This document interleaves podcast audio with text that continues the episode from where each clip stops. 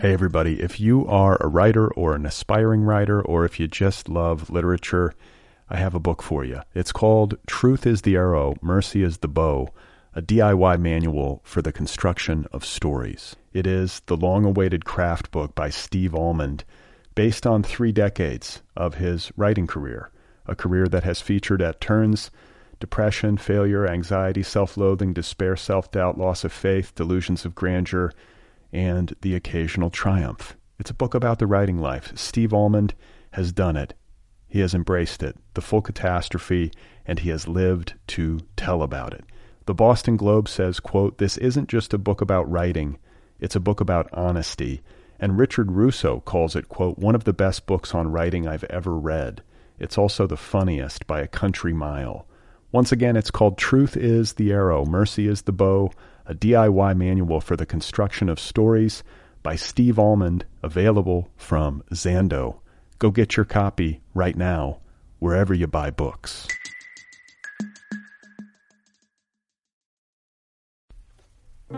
Hey folks, it's Brad Listi. Happy holidays. As I do every year around this time, I want to take a moment to plug the ASPCA, the American Society for the Prevention of Cruelty to Animals. If you're looking for a good cause to support this holiday season, go to aspca.org, aspca.org, and make a donation. Help a dog or a cat, a puppy, or a kitten get out of a bad situation. I can't think of a better cause to support. Human beings, we have our problems. Let's try to help other species affected by our problems. All right. Should we get on with the show? Let's do the show. I think we should do the show. Thank you.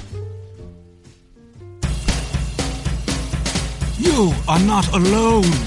You have found other people. You and I have a friend in common. Every stupid thing that a writer could do, I've done. I think it's really beautiful. Jesus, dude, what a struggle, you know? It was incredible. You know, it's like your head exploded seeing what was really there. And now here's your host, Brad Listi. Just one person at just one time. All right, all right, all right, all right. How's it going, everybody? Welcome to the Other People Podcast, a weekly program featuring in-depth interviews with today's leading writers. I'm Brad Listi. I'm in Los Angeles, California. Thank you for listening. It's good to be with you. I have a very special edition of the program today. Uh, as I just said, you know, usually I'm talking to writers explicitly on this program. Today, I have the Oracle of Los Angeles on the program. She is a writer, uh, but she is much more than that. She's an artist. She's a witch. She's a healer. She ha- uh, has a bi-monthly uh, radio show on KCHUNG Radio. She teaches the Magical Praxis Monthly Mystery School here in LA and uh, performs private rites of healing and empowerment at her magical studio in West Adams. She's an oracle. She's a witch. She's a tarot reader. Did I pronounce that correctly? Tarot reader. She's a spellcaster. She's an energy healer. She's an intuitive medium, a shamanic practitioner, and a magical life coach. And I can't think of a better time uh, to have her on the program than right here in the middle of the holiday season. I should add that uh, she has been recommended to me by more than one guest that I have had on this program. They've said, hey, you know, you need to have Amanda on the show. She's great. Uh, and that's her name. She's Amanda Yates Garcia, also known as the Oracle of Los Angeles. So I emailed her. I reached out. I said, hey, would you like to come over and talk to me? She was kind enough to do so, and I had a really good time with her. I could have talked to her longer. One of those guests. But uh, we spent about an hour together, and uh, I think you're going to enjoy this. So without any further ado, here she is, folks. This is Amanda Yates Garcia, uh, aka the Oracle of Los Angeles. I'm Amanda Yates Garcia, Oracle of Los Angeles, and I have a practice as a witch, a healer, an artist. I, see them all as folded into one another. You consider yourself a witch? Oh, yeah. Okay. I mean, that's my practice. What is a witch? Yeah, good question. What is a witch? Well, I think on a really basic level, one of the reasons why I call myself a witch is because I do the things that witches do. For instance, I cast spells and I make I, I, I do incantations and invocations and use healing herbs and uh, and you believe this stuff works? Yeah, absolutely. I see it in my, I mean, I see it workout all the time. But, you know, also with a caveat that, as for instance, love works different differently than it does in the movies, right? Like we have this idea of what love is based, you know, as children as we're growing up and we sort of learn about what love is from our environment and from popular culture. And then when we go grow up to actually do it ourselves, we realize that it, it, it isn't exactly the way that you see it in the movies. It's kind of a truncated version. And similarly, I think most people's idea of what witchcraft is is very much informed by popular culture. And so they're going to have expectations about what that means drawn from popular culture, like, for instance, Harry Potter or Teen Witch. The Teen Witch or The Craft. One of my favorite movies as a child was Teen Witch. Yeah, Teen Witch. Yeah, I don't even know if I've seen Teen Witch. Isn't that a TV show? Eh, It might be. I think they did a spin-off, but the original is a very like very B B movie, and there's just there's a rap song in it. I think called Top That. You just have to see it. It's so bad that it's great. Yeah, I can imagine. I mean, I sometimes find those kinds of things a little bit aggravating. I actually have people ask me sometimes because I do public performances. I came to my practice sort of as an artist, um, or my practice as a witch and oracle as an artist. Although I, I grew up practicing witchcraft, my mother was a witch, and she She passed it down. It's the family it business. It is. Well, yeah, exactly. So how do you find out when you're a kid that you does your mom sit you down one day and she's like, "Honey, I'm a witch." Well, no, because you know, it actually there's sort of historical precedent for it, and she was also a part of a Unitarian church, and during that time in the 70s and 80s, there was a real resurgence of this sort of feminist religious practice, um, which was aligned with the idea of witchcraft. They called themselves witches. And they would say, you know, this is the oldest religion. I have a kind of differing opinion about that. I don't think that we can say really that the same that the practices that witches use now are the same as the practices that were being used like thousands of years ago. But there are certainly a lot of similarities. I mean, just this like Christianity as it's practiced now probably bears very little resemblance to what was going on 2,000 years ago in Israel or whatever. I'm reading about that right now. Yeah, I mean it's completely different. Like there, for, for instance, if you read original texts that were written, you know, simultaneously to the time of Christ, then you know there was all sorts of astrology and paganism and many and, different and gods, healing. psychedelic. There were lots of healers and Yeah. magicians Yeah. and all that kind of stuff. The, uh, astrologers. Yeah, exactly. And using the use of talismans and very like psychedelic mystical experiences that they write about quite candidly. Like for instance, in the Pistis Sophia, is what I'm speaking about specifically. Uh, uh, What is that? Gno- it's a Gnostic text Oh, from right. the time of Christ. Um, they were using psychedelics back then. I don't think it was psychedelic. Was Jesus tripping? I mean, it sounded, I mean, based on this text, it sounds like he was. It Yeah. talks about, I mean, the text is really um, about Mary Magdalene and his relationship with Mary Magdalene. And then it sort of skips around to tell the story of Sophia, which is, which is a sort of goddess figure within early Christianity of the, the Holy Spirit, essentially. Wisdom, the anima mundi. Anyway, so he in in this text like jesus talks about ascending up into heaven and having it crack open and the things that happen when he's up there and he talks a lot about how like triangles and circles and things turning to the left and the right which kind of doesn't make a lot of sense unless you kind of consider it astrologically where there are trines and um, other geometric shapes and things like that I don't know a lot about astrology. oh yeah well yeah, that's why I have you here. Yeah, You here I am. Let me break it down. Yeah, please. uh, so okay, so you're young. Your mom's a witch. Yeah. She starts to teach you stuff. Mhm. What does she What does she teach you first? Well, she, when I was a child, was doing this thing called Cl- Cups for the Queen of Heaven, which was about women's spirituality and earth based spirituality th- throughout history. Things that have been, really been written out of uh, our historical understanding of theology, I guess. And so I learned a lot about different goddesses and different ways of approaching a spiritual practice than what you might learn at Sunday school, for instance, as a Christian or a Catholic or a Muslim or a Jew. It's funny too, because and I just want to interject here because when you talk about the feminine, like there there is like a masculinization of religion Mm-hmm. that is relatively recent in terms of the grand scheme of things. Yeah. like over the millennia. Like correct? Like why- w- weren't like goddesses more common? Certainly, it seems in like ancient you know, religions, or go I back three thousand years. Okay, I Three- I, yeah. I, th- I seem to remember reading that somewhere, and that with like the when you start to masculinize things, um, things have a way of of going south, or at least going sideways. Yeah, it does. Uh, there's not a great historical precedent for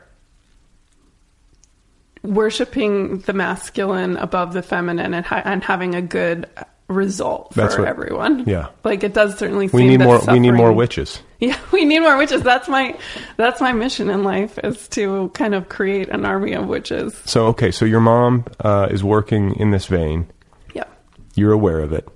Yes. So, for instance, so I was learning a lot about mythology and um, feminist practices within that. And then there are other things that are more practical. For instance, like I was learning tarot, like she taught me when I was 12. I made my own set of runes when I was, yeah, about that same age.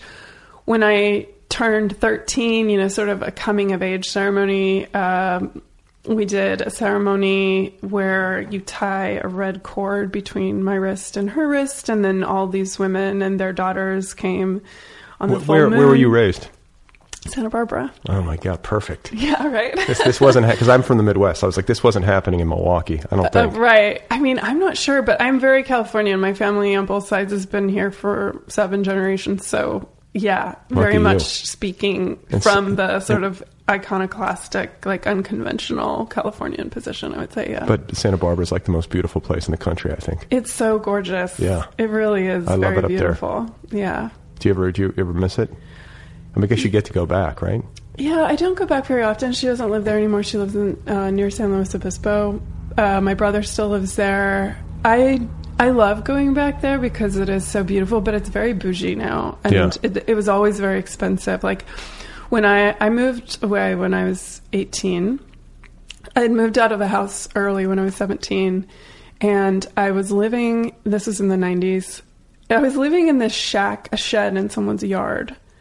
For like eighteen hundred dollars a month. No, I was paying. I was paying four hundred and fifty dollars a Okay, month, good. but there wasn't um, like electricity. There wasn't a bathroom.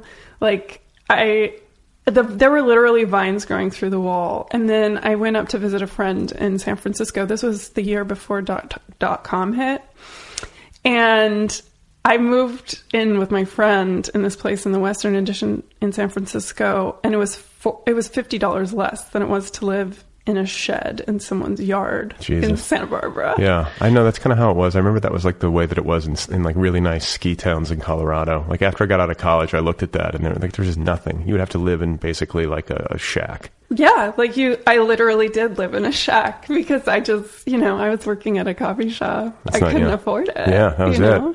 And then when I moved to San Francisco, I had an amazing place with huge, you know, high ceilings and um, big bay windows. And, you know, it was in a, an Edwardian house in the Western Addition. It was really gorgeous. But then, You couldn't get that today. no, oh my gosh, because dot com hit while I was living there. And when I moved out of that place, people started calling at five in the morning. We'd put an ad in the paper, and overnight it went up to twelve fifty. Jesus. So it tripled Yeah, in like overnight. that's crazy. It was so crazy. And then all these guys who were like being, they were like successful in the business, in the dot com business.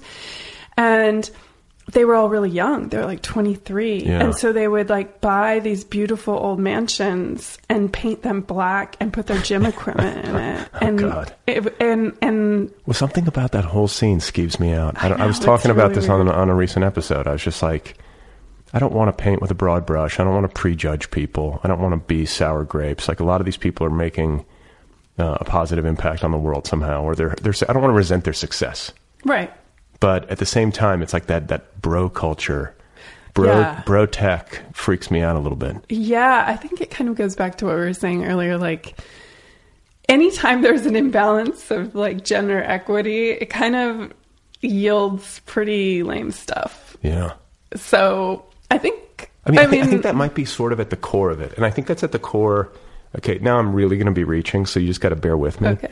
But if we're talking about gender imbalance, um, and you're talking about like bro culture run amok, like if you think about, um, you know, ISIS, you basically have all these bros who can't get laid, who don't know how to behave around women. Don't know, you know what I'm saying? Don't know how to talk to women, don't know how to relate to women. It's a very bro centric culture. And then they basically resort out of this frustration, I think, into like enslaving women. And then you have tech bros in San Francisco. This is an unfair parallel. But you know, a lot of these guys, uh, it's like you know, it's it's kind of the the cliche or the caricature of them. But there's a lot of nerdy guys who wind up uh, in computers or whatever, mm-hmm. and then suddenly they've got a bunch of money. They've got uh, you know they've got access to like supplements and like a, a home gym and money. You know, and they're they're rich and they're driving a, like a not you know Porsche, and then they have women potentially.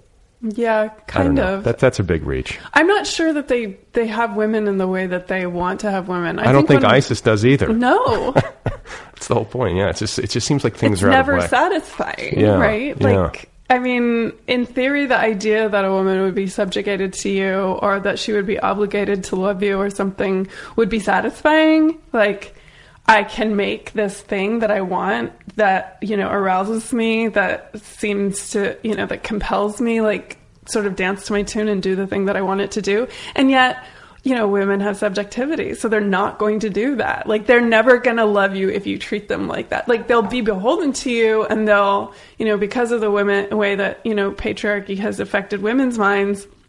My friend and I were just talking about this actually about um, that show I Love Dick on Amazon. The the the Is it based, pilots is come it out. is it based on the Chris Kraus book? Yeah, it's based on the Chris Kraus book. And we were talking about the Dick Hebdige character in that pilot and in the book and how he's being such a dick. Like he's really being an asshole, this mansplainer. And yet the Chris Kraus character like still wants his approval and still wants to fuck him basically. And yet she knows that he's an asshole simultaneously. So I think, you know, for women that's a real bummer, especially, you know, for heterosexual women is that you can sort of see the way that like men are these sort of flawed characters that you still want their approval and their acceptance and their love. But I also think the same is true for men in our culture. You know, I feel like a lot of men really want to connect. They want intimacy. Like they they they want that approval too. They they want you know meaningful connections, meaningful relationships with their peers, with other men, with women. They feel a lot of pressure to be this sort of like Superman figure, and yet there's not really a way for them to have those things if they behave according to the sort of dominant paradigm of masculinity and it's in that way patriarchy is really bad for men too. And also, if you think about like who dies because of patriarchy, well, a lot of women get abused and beaten and killed. But if you think about war, for instance, Yeah. all that blood spilled is men's blood, Right. You know, and they're having they're for ha- they have to run into bullets on behalf of who? People like Donald Trump. Right. Like that's not a good deal for them. Like they have other stuff they want to do, like with their lives and enjoy and take Yeah. pleasure in. So Well, there is. I mean, I think there's like this whole like life hack culture, TED Talk culture. Um, not that all TED Talk. I mean, there's a lot of good to be gleaned from TED Talks, but it is sort of like uh, like a secular church for a certain set of people in our culture, and or at least that's the way that I perceive it. I mean, even the setup is like a mega church. You know, where you have the Madonna microphone and like the stadium seating and you know the finger steeples and like the you know all that kind of stuff and um, I feel like the whole life hack thing sort of speaks to what you what you were just talking about with regard to men feeling pressure to be Superman. Hmm. It's like I've got to have like two percent body fat and sleep three hours a night and like be an ultra marathoner and like be an entrepreneur and like you know, that's kind of like what this is. And that's the there's like this ma- this mania of competition and self improvement that on the outside I think can seem like really cool. Like oh wow we're perfecting ourselves. We're moving the needle. We're moving humanity forward. But on the other side of it I sometimes and maybe this is like the darker side of me I'm like they're just trying to fill a big hole. Like this constant improvement achievement like treadmill that they're on. Like are you really happy? Like I sense I sense sadness in it. Yeah, I think you make a really great point, and I, I think it speaks to our need for spiritual purpose and meaning in general that is not fulfilled and that we're kind of trying to find. I had a similar experience, uh, I think about a year ago, when I went to this writers' party for t- TV writers. Uh, I'm not a TV writer. But so they're Not all, yet. You live yet. you live in LA. Eventually it'll happen. Eventually. I've worked on scripts, but yeah, I've been that person at a coffee shop. But yeah, so there were a lot of really successful writers there and people from television, comedy. It was like a comedy party.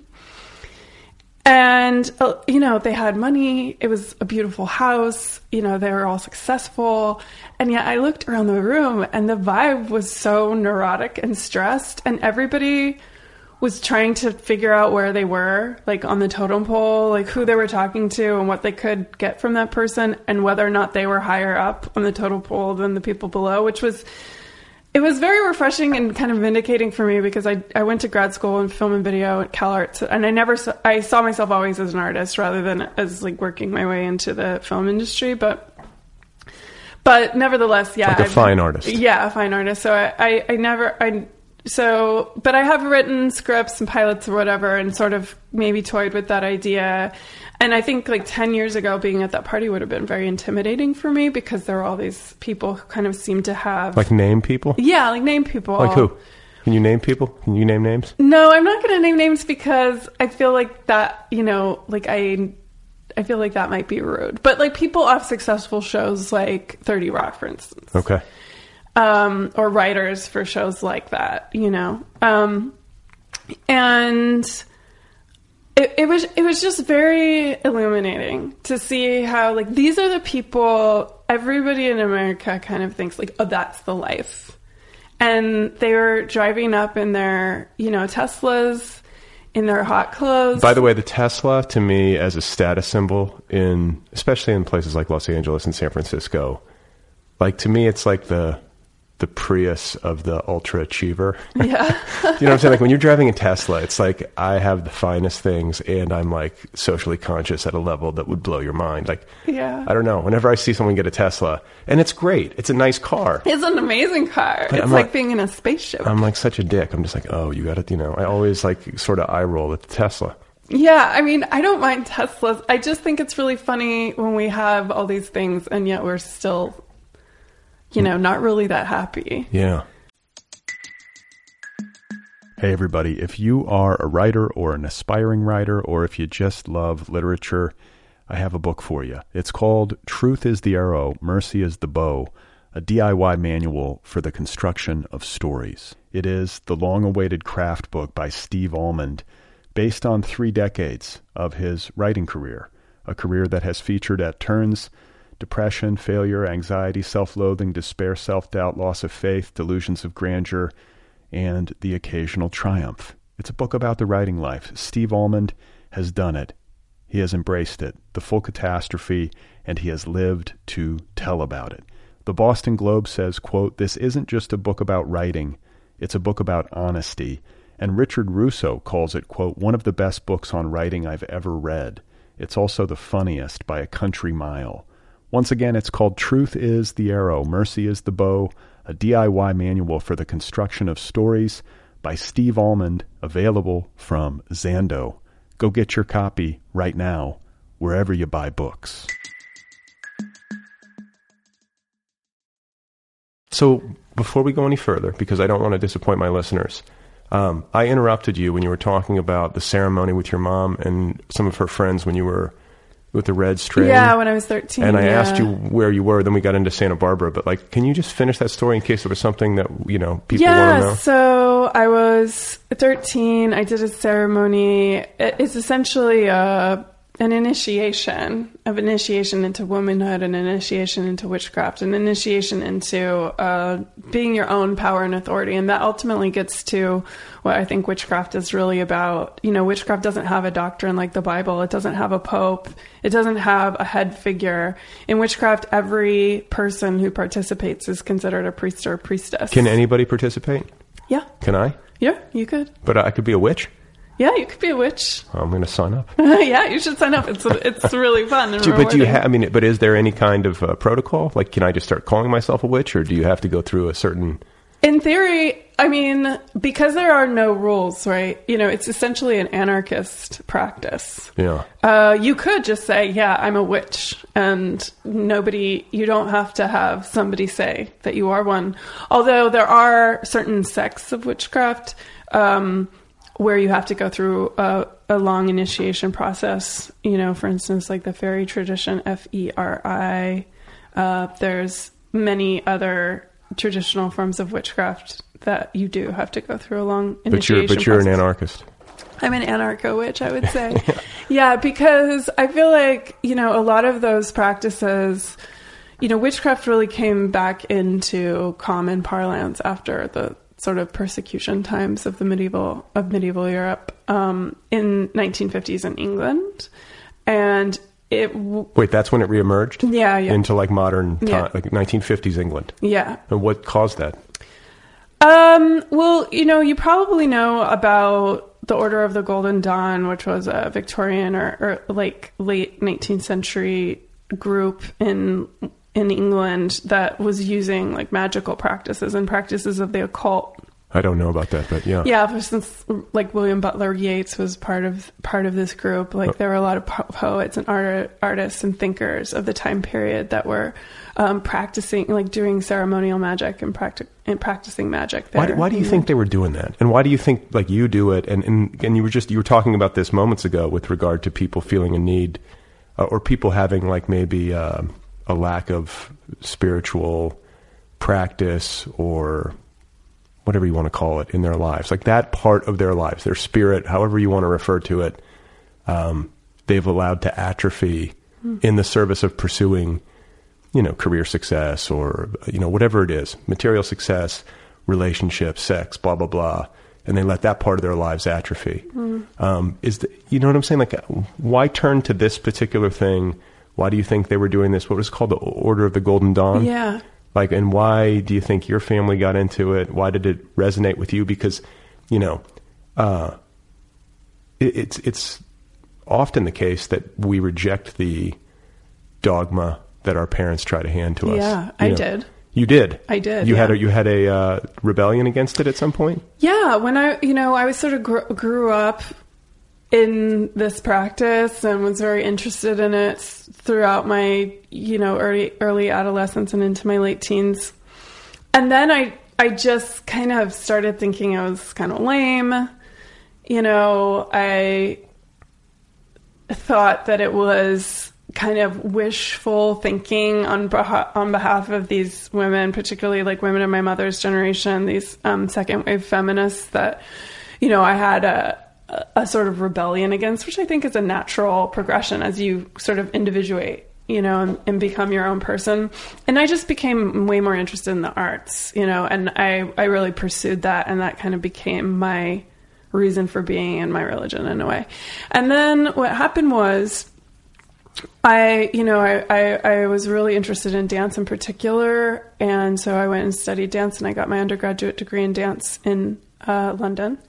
And then I came back and went to Cal Arts. And by that time, my work had migrated into making films and writing. So kind of an, an all around practice. But I always consider it always about the same stuff, around the same themes. But in any case, when I was in grad school, I was making really angry work, kind of against the patriarchy, against capitalism, you know, against. Was it any good? Uh, yeah, I think there. I think I made some powerful, powerful work, but but it was it was very much sort of in the spirit of being born against.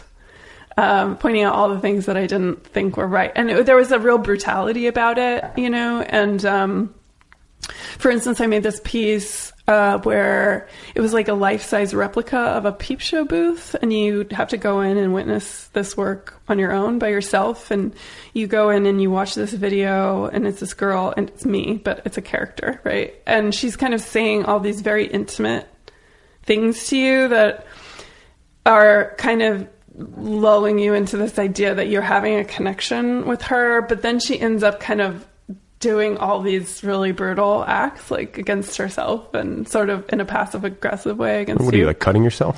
no, like making herself choke, like doing all sorts of really kind of graphic um, and brutal things.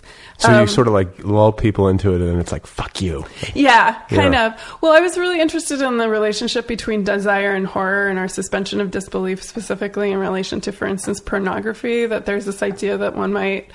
Um, like, for instance, we know that women who are in pornography are usually coming from, like, abusive backgrounds. You know, I was talking about this with my wife last night because we were like flipping channels, and it's like I'm going through like the movie channels, and then suddenly it's like I want to say it was like a documentary where like you know uh, adult film stars were like into like all this like BDSM. Did I just use that acronym right? Yes. Okay, good. See, I, I know what I'm talking about. And um, they were, you know, it was like talking to the camera and then cutting to, you know, had them having sex or being whipped or choked or whatever Yeah.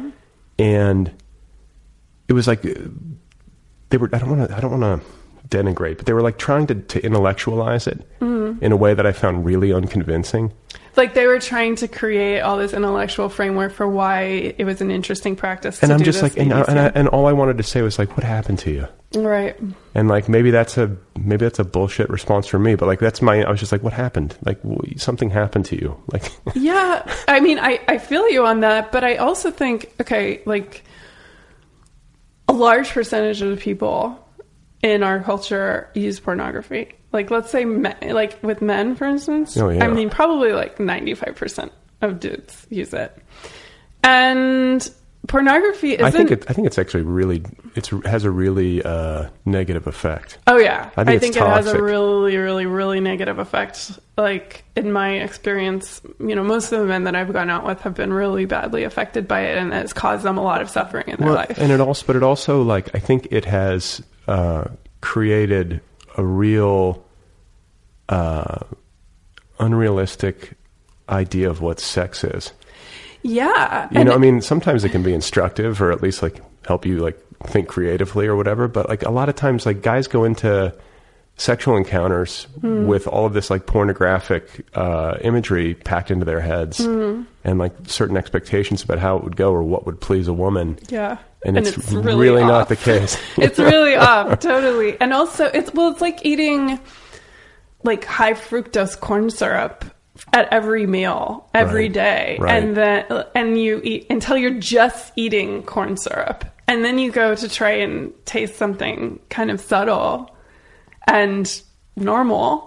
And it tastes like nothing. It tastes like cardboard. It tastes really bland. Or, I mean, I think also like in pornography, the woman's role in much of it, you know, in the sort of popular version is, or within like the sex industry, like within, for instance, like table dancing or what, anything like that.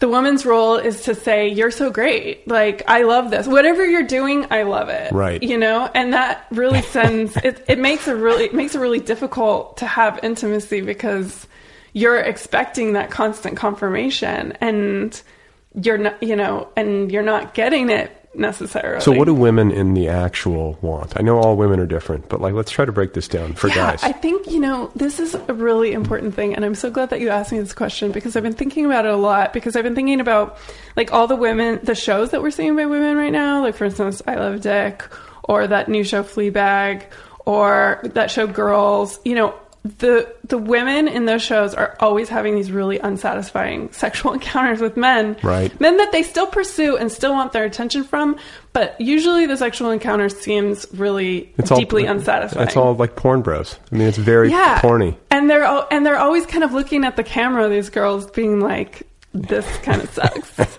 like this guy thinks that he's really doing this great thing, and he's not. Like Yeah. I'm not satisfied. And, but in the defense of men, I, I should say that, like, in the act of sex, the woman, you know, for listen, I'm not trying to paint a, a picture where the woman is at an advantage in our culture, like uh, writ large. Right. But like in the act of sex, the woman is sort of the evaluator. Hmm.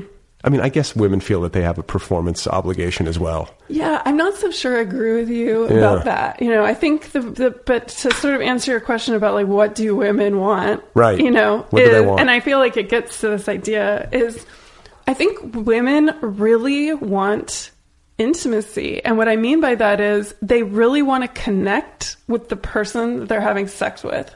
They really want that person to see them and be there with them and like have a moment of real eroticism. And real eroticism is about total presence. Right. It's about really being there in that moment with everything that person entails. And for most women, that's really sexy.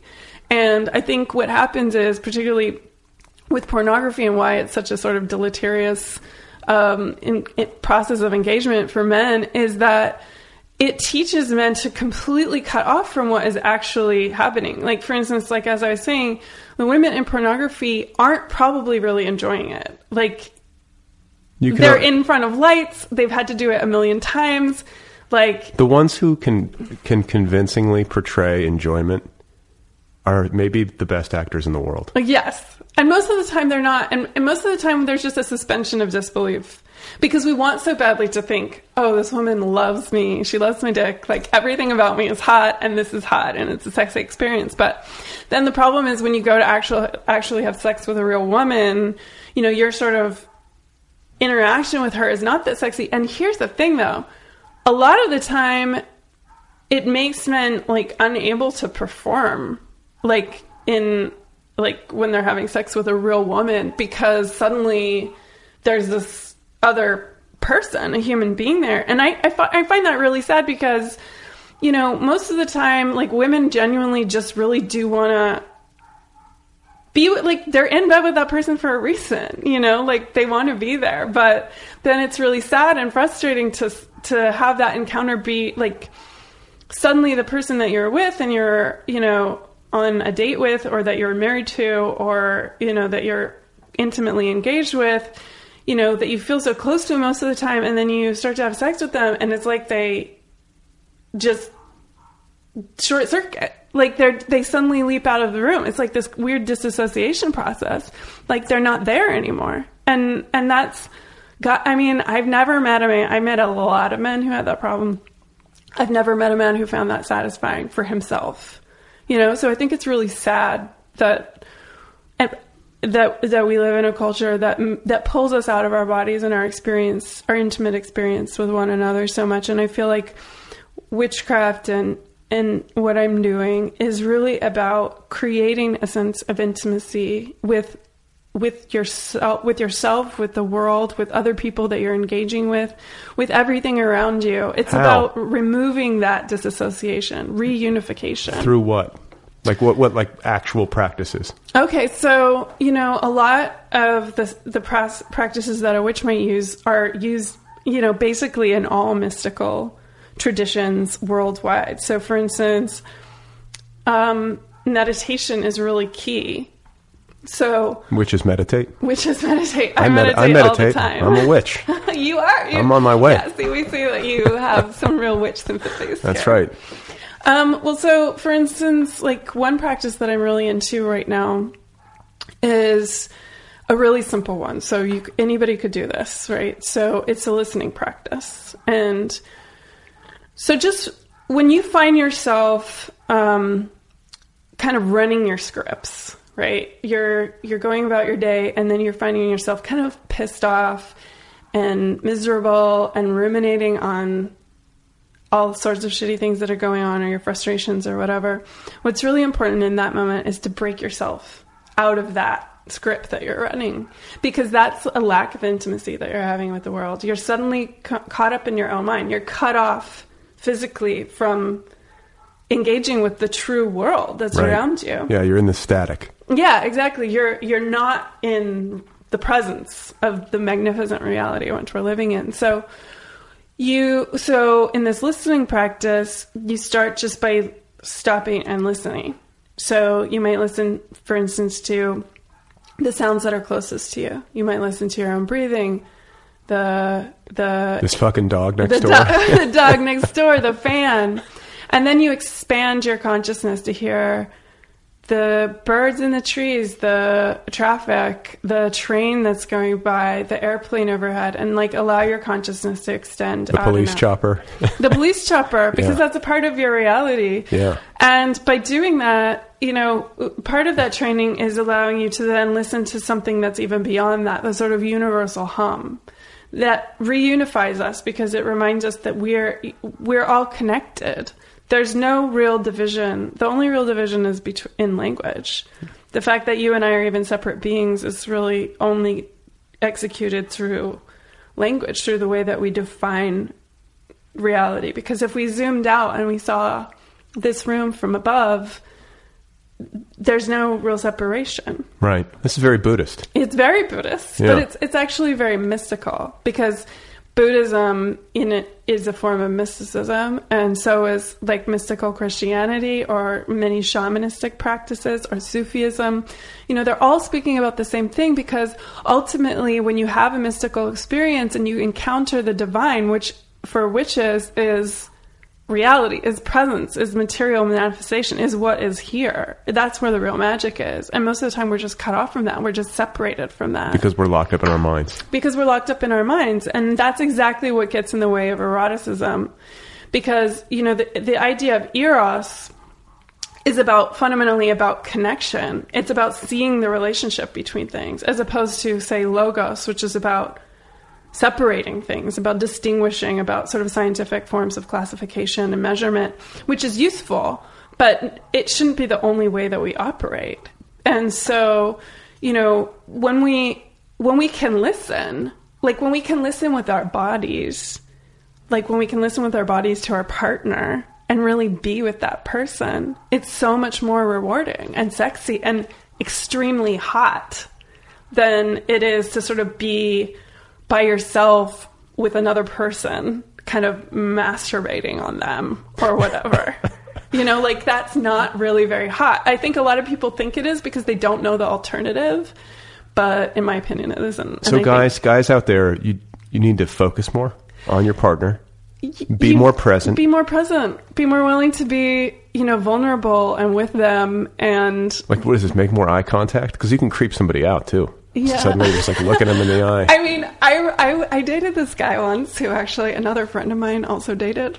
And so you guys could compare notes. yeah, we could we compare notes. Perfect. That's probably something that terrifies men about, Yes, about yes. I just like, I just broke out into a cold sweat. But yeah, so he had this thing where he would like stare really deep into your eyes. Think, but he was trying to do it right. and He fucked it up. No, he didn't. Both of us were like, "Fuck yeah, bring it on." You like that? We liked it. Okay. We did. I mean, I'm not. I can't speak for all women. Yeah.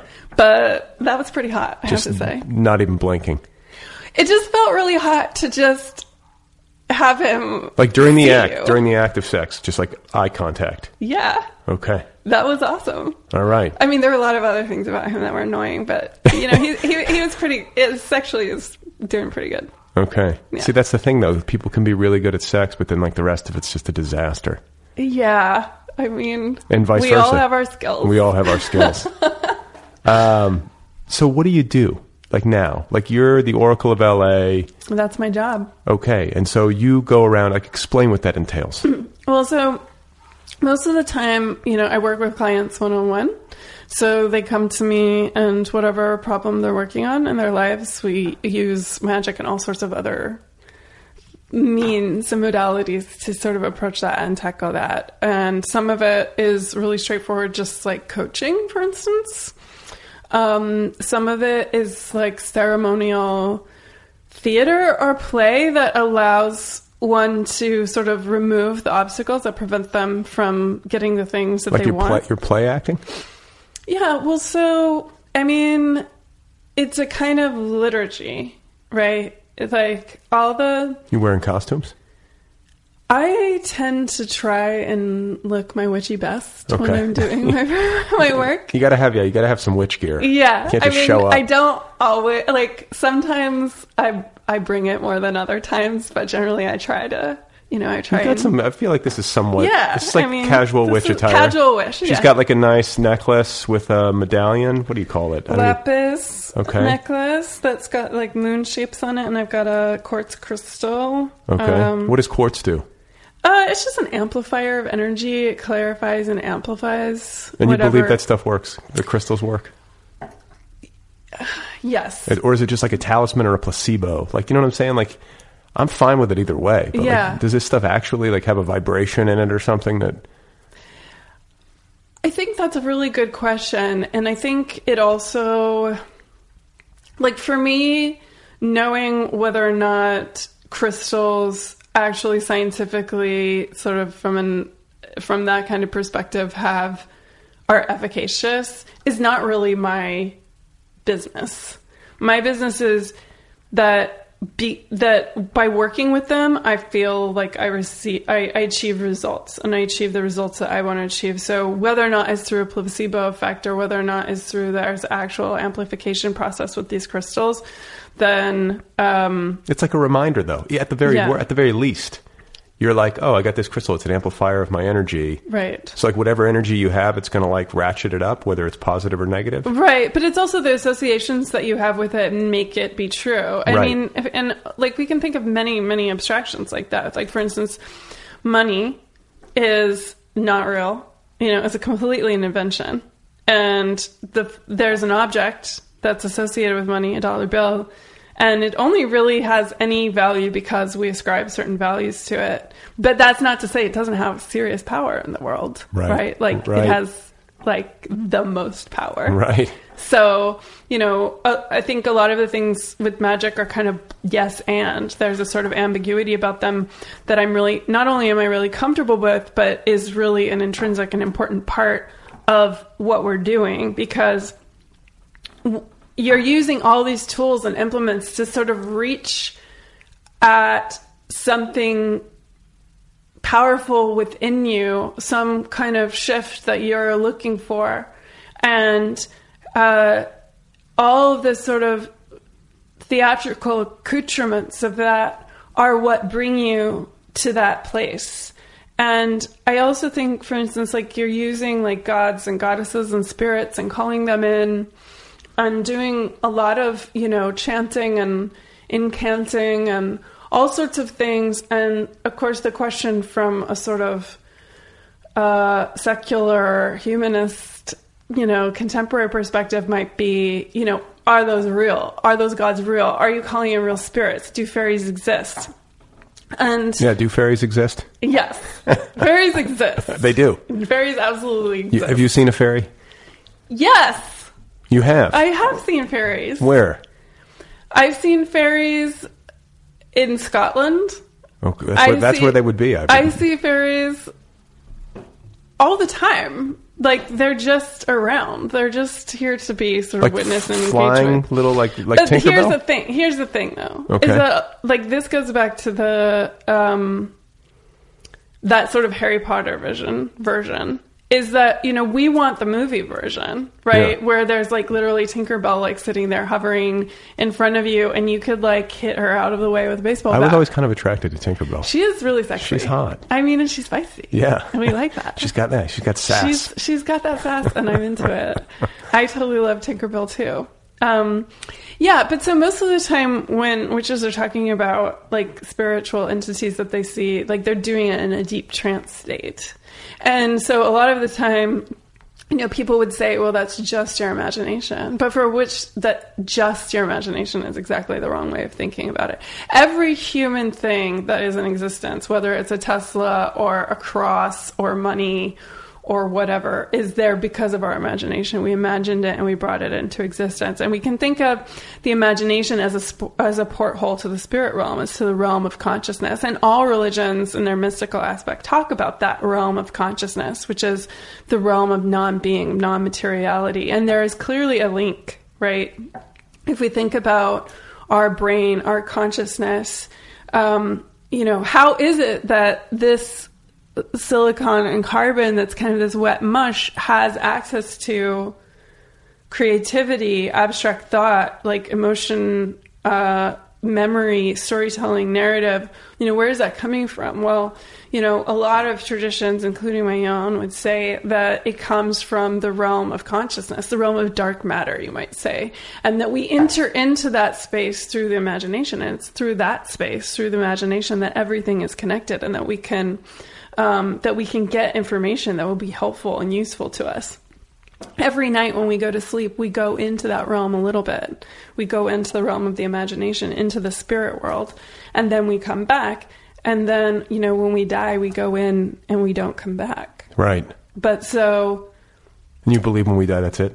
um, no, I, uh, I, I don't believe that when we die, that's it because of the experiences that I've had doing the shamanic practice that I do, which is where you do deep trance states to go into that spirit world and sort of travel around in there. And because I've done that, and because I've done that in groups with other people where we haven't talked to one another, um, but before the process, but then after the process, we compare notes and have so many similarities. To me, it seems like a good enough evidence to suggest that um, there was some merit to to what we were doing. That there was um, there was a, A deeper level. a deeper level that that I feel confident uh, is there is some kind of truth to that. But I also think that it's really important, like when we're thinking about belief, t- to to not ask necessarily whether or not it's true, but whether or not it's useful and and and how it's useful and who it's useful to. Like who does it help? Does it help you? Does it help me to believe that these things are true? And in my life, it's totally transformed my life. Like it's changed my life. It's made my life so much better, and it makes the lives of my clients so much better. To what? To like have a little like to to feel that life is a magical um, enterprise. Or Yeah. do you know what I mean- to introduce like that element of it, and I mean, I can kind of see that. I resist magical thinking, if that's what you want to call well, it. Well, like why? Uh, I'm just as I, I like to. I'm skeptical. I think by nature, and uh, I like when I can see proof. Mm-hmm. Um, I'm loath to believe in things that I don't have like an evidence procedure for. Hmm. I have a hard time making that leap. Yeah, but so if you think, I mean, you're a writer, right? Yeah.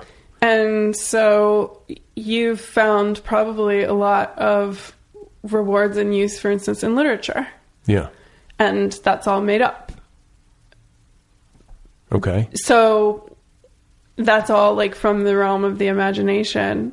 Why do you, why do you feel like literature has merit, but then some sort of other practice that might be, for instance, like going into the spirit world in a shamanic way and like retrieving information, isn't That I can that I can get. I, I think that I can get uh, into, like where you're like. I mean, like are you talking about like like shamanism, like uh, like peyote trances and sweat lodges and ayahuasca and all that kind of stuff? Yeah, well, shamanism is basically like the the sort of basic, most fundamental aspect of shamanism is like people who journey into the spirit world in one way or another, whether or not it's through using drumming or it's through spinning, like the Sufis do, or using ayahuasca, or you know, Have you done all of these things?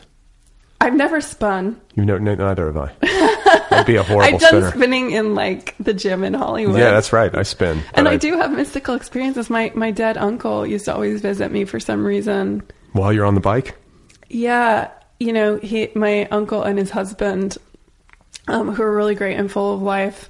And for some reason, I would always really feel their presence strongly when I was in spinning class. weird. I don't know. Were they big cyclists? No, No. no, not at all. I don't know why they would always come to me See, but you're just like the kind of people I envy people like this. You can f- feel the presence of your uncle, like your antenna is up. Like my, I never have any of this shit. well, maybe you need to do more of these meditation I gotta- practices that help I you. I meditate every day, but I, I don't. but uh, you do like Zen meditation, Right. Which is very different. I got to spin. Well, because you're not well in Zen meditation, you're trying to cease all thought and just be completely present, which is a great practice. I think it's really useful, but it's not going to like Zen. Like the I used to practice Zen quite a lot, and my roshi wanted us to keep our eyes open and i think partially so that we don't have visions like you're not supposed to be having visions you're not supposed to be indulging in that kind of thinking Yeah. and fair enough you know that's not their practice But I- What what kind of meditation are you talking about? This is like getting into trance states and stuff, and Yeah, so for instance, a really important uh, meditation, which I will soon have up on my website, I think I might al- already have it up there, um, for which is is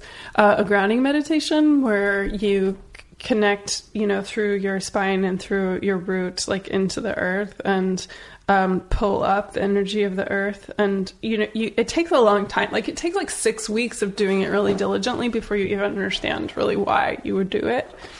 Um, but it does really help you. It, it really transforms your life. Especially, I think it's a really important practice for women in particular. Men seem to have more access to their power a lot of the time, but a lot of the time for women, like they just don't.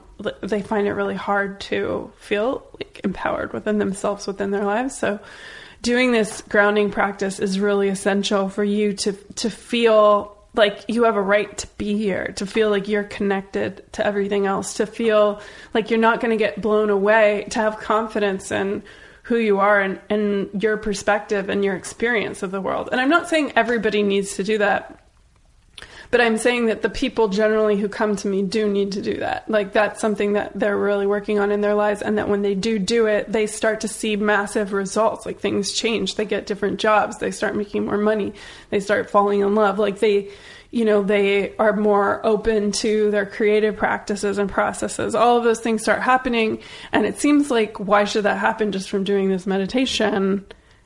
But it does, hmm. and it has for me. so you're like a you're like a shrink witch.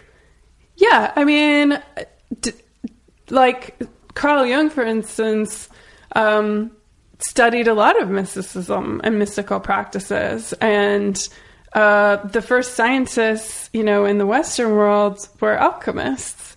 And Plato, who, and even to a lesser degree Aristotle, you know, who we base Western philosophy on, was extremely mystical. And he was drawing from even more mystical traditions. So, you know, rather than saying like what I'm doing is like a shrink, I think what shrinks are doing is like what I'm doing, only it's not as aesthetic. Or a shaman. I think shaman is shaman a better word, maybe? Shamanism is like the oldest religion. I feel confident saying that, and it happens like it, in every tradition, you know. And that's where I see like what I'm doing as part of my my art practice. You know, art comes out of shamanism. It comes out of this spiritual practice of engagement with the reality around us, and I feel interested in getting back to that because I feel like art has become so commodified. It's so much just about the sales of the object or putting ourselves within a hierarchy that pleases the hegemonic power system. And I'm not satisfied with that. I feel like, you know, by by making us all feel empowered, all feel connected to source, all feel connected to the greater reality, I feel like it it inspires us to break the sort of colonization of our minds that make us think like things have to be a certain way. We have to like we have to grow up, we have to get a job, we have to like start, you know, getting 401ks and stuff like that. And all of that stuff is smart to do because we live within this system. But what we don't realize is that we don't have to live within the system. The system only is happening because we all agree to make it happen and we agree to do it because we're afraid that if we don't if we don't that we'll die Be- or be left behind. we'll be left behind you know that we'll be out in the cold but like we're really powerful and if we realize how much agency we have then maybe things wouldn't be as bad as they are right now Yeah. Things are dark right now, I feel like. they are How do we like how do we fight the darkness? Like, you know, cuz I think a lot of people are freaking out. Like you were, we were talking I think before we came on about people panicking, like Mhm. genuinely panicking about Donald Trump and how dangerous this all feels, naming like you know, a climate change denier as the head of the Environmental Protection Agency. Like this is insanity. yeah And what I'm wrestling with is, on the one hand, uh, the, the panic, and on the on the other hand, saying don't panic, and then on the other hand, saying actually panic is a proportionate response to what's happening. This Yeah. should be very urgent. And I think like yeah. you can you can lull yourself into the no panic side of the equation as a way of uh, trying to distance yourself, or you know, put it to the side, or not think about it. Which you know, I get. You like for the purposes of mental and physical health, you can't spend all of your days spend you know obsessing about Trump. yeah But we do have to engage. Like, what's the where do we strike a balance on this, and like how should a person uh, behave?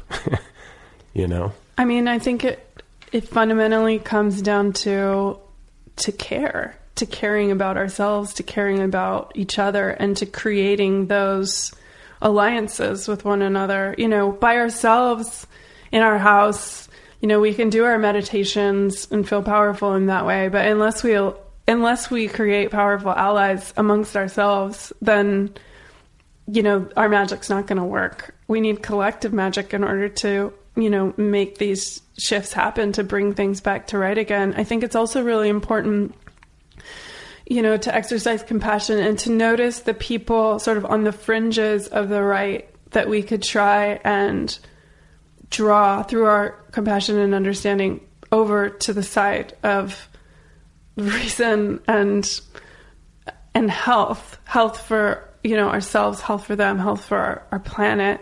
Yeah, I guess like you know yeah. the the actual metrics of it uh, first of all, I want to say like less than half of the country voted. It was like yeah. 47. I, I might be messing up the number, but it's right around half or just less than half of the um, voting eligible population voted. Yeah. I think I have that number right. But yeah. when you actually parse the numbers, Trump was elected via the Electoral College by 20% of the population of this country. So it's a very small or you know, it's a, it's a relatively small minority of people who put this guy into office. It's not mm-hmm. like the overwhelming majority of citizens. It's like there's this voting plurality that comes up to about 20%. Yeah, well, isn't there some sort of saying within like the social scientists sciences that like a t- 10% of the population that feels very radically about something can change the entire yeah. tradition like for for good or bad. That's you know that's positive good. in the sense that like if we have people 10% of the people really aiming for good things then yeah. but yeah i yeah i feel like this is good for business for you though. I was saying this to a friend of mine who teaches yoga. I'm like business is going to be booming for the next four years. Yeah. Stress relief yeah fairies like bring it i need some magic in my life because it's so dark yeah well a lot of the practices that i and other witches like me like if you follow us on instagram or whatever um, you'll see a lot about self-care and caring for others and caring for one another and and, and, and, and also about participation and one especially caring for people who might be uh, endangered by this. Yeah. You know, like uh, people like, of color. Yes, vulnerable. you know, vulnerable communities. Gay, lesbian.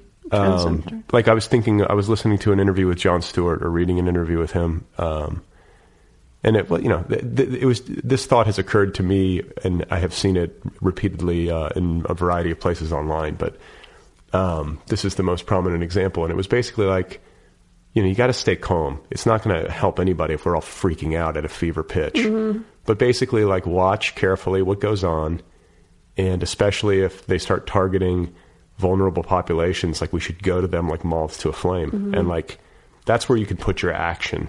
Yeah. Because if people do that, like that's something you can con- you know concretely do that yeah. will have an impact, and that's very necessary because you know if these people are isolated and if nobody acts, then things could get I think things could get ugly. Yeah, I think we're already seeing things getting ugly, and perhaps this whole thing is just exposing an ugliness that was already there, sort of percolating beneath the surface. I mean, mm-hmm. it certainly seems that, you know, people of color have been saying, you know, like, we're getting arrested, we're getting killed, we're getting put into jails, like, we're being marginalized, we're being oppressed. And, you know, just having them say that wasn't enough to make people really stand up, you know, to make to have the rest of the population stand up and say, yeah, this is intolerable. And, you know, because we had tolerance for that kind of behavior, you know, things have escalated and gotten worse. And then you elect this guy, and it sort of empowers the worst of the worst, I think, yeah. to feel like they're justified in their beliefs and their behaviors. And you see more hate crimes, and you see a spike in violence against people, and it's just, it's so disheartening. It really is. And I think, you know, the people who are feeling particularly vulnerable and brokenhearted and just devastated and can't get out of their beds and are finding it hard to cope, like, we can't really expect them to sort of pull themselves up by their bootstraps and like be able to know how to deal. But I do think that for those of us who can find a way to cope, then we are obligated to to try to try and make things better, to try and forge connections and be compassionate, but also to fight hard. Yeah. You, You got to resist. I mean, like I did a podcast after, uh, like right after the election. I was very shell shocked, but I just turned on the microphone and I talked for like an hour. Yeah. And I'm very curious to see, and like, I, I sort of cringe when I have this thought. It's like, I wonder how it's going to age. Because like, I kind of tried to talk over politics. I was reeling, you know, like I think most of us were. I couldn't believe it. Yeah. And uh, I wonder if I went, like, if it, was I too soft? Because I was talking about like, you know, trying to see things holistically, and what you were talking about earlier about bringing people over and like not excluding, listening more to Yeah. people who might not have the same perspective that we do. Yeah. Like, I think that is part of the solution.